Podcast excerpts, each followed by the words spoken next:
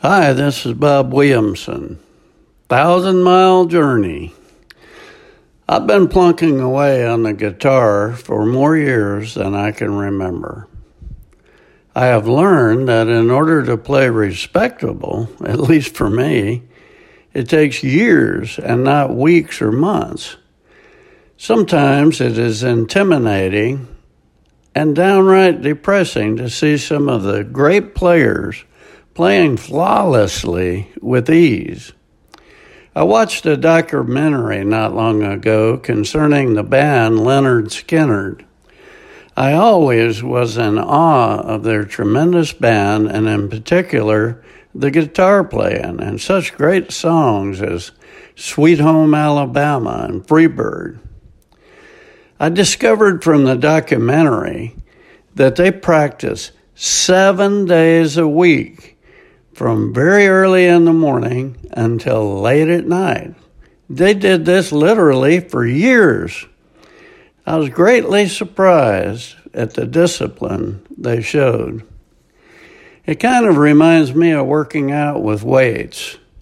Most newcomers come to the gym and are intimidated by all those ripped bodies and bulging muscles. What those who have worked out for years understand is that everyone starts out without a beautiful body and an overload of strength. It occurs over a long period of hard work and disciplined time, taking it one day at a time. Steady improvements require the self discipline of working out on a defined schedule and of not allowing anything to deter you from your goal of being healthy and looking the best you can. So, do you have some unrealized spiritual goals? Nothing you will ever accomplish will be of more value in the long run than work expended towards building God's kingdom. If you don't have a goal, then set one. I've learned in life that in order to achieve anything worthwhile or significant, the degree of success is contingent directly upon the level of hard work, self discipline expended, and realizing that great that wars are not won in a day. We must abide, abide by a few simple rules to achieve our goals. First and foremost, we must realize that it is, in effect, a journey. Any journey has perils and valleys along the way, and its shares of victories and peaks. God designed it that way, and it is important to enjoy each day of the journey and not get discouraged when it doesn't go as fast as we like. Chinese philosopher Lao Tzu once wrote, A journey of a thousand miles begins with a single step. Motivational speaker Tony Robbins wrote The only impossible journey is the one you never begin. I agree and say the first step is to begin the journey. Step two is to keep at it and don't quit or get lazy.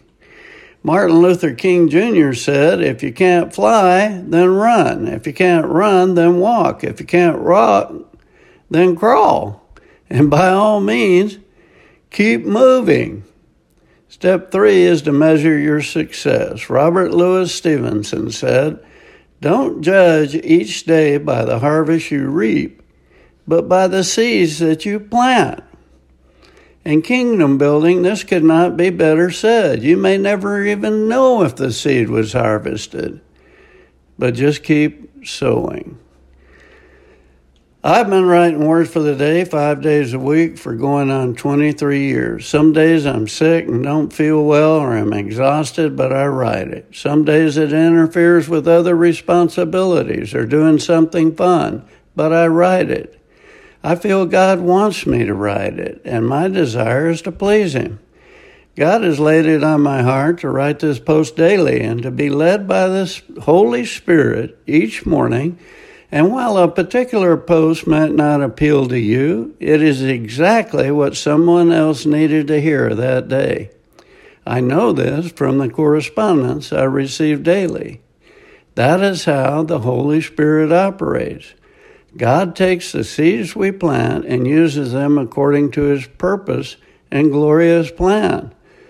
Though we may never see it or meet those who are impacted by our efforts, never think it, it goes unnoticed by God, who sees everything 24 7 and beyond.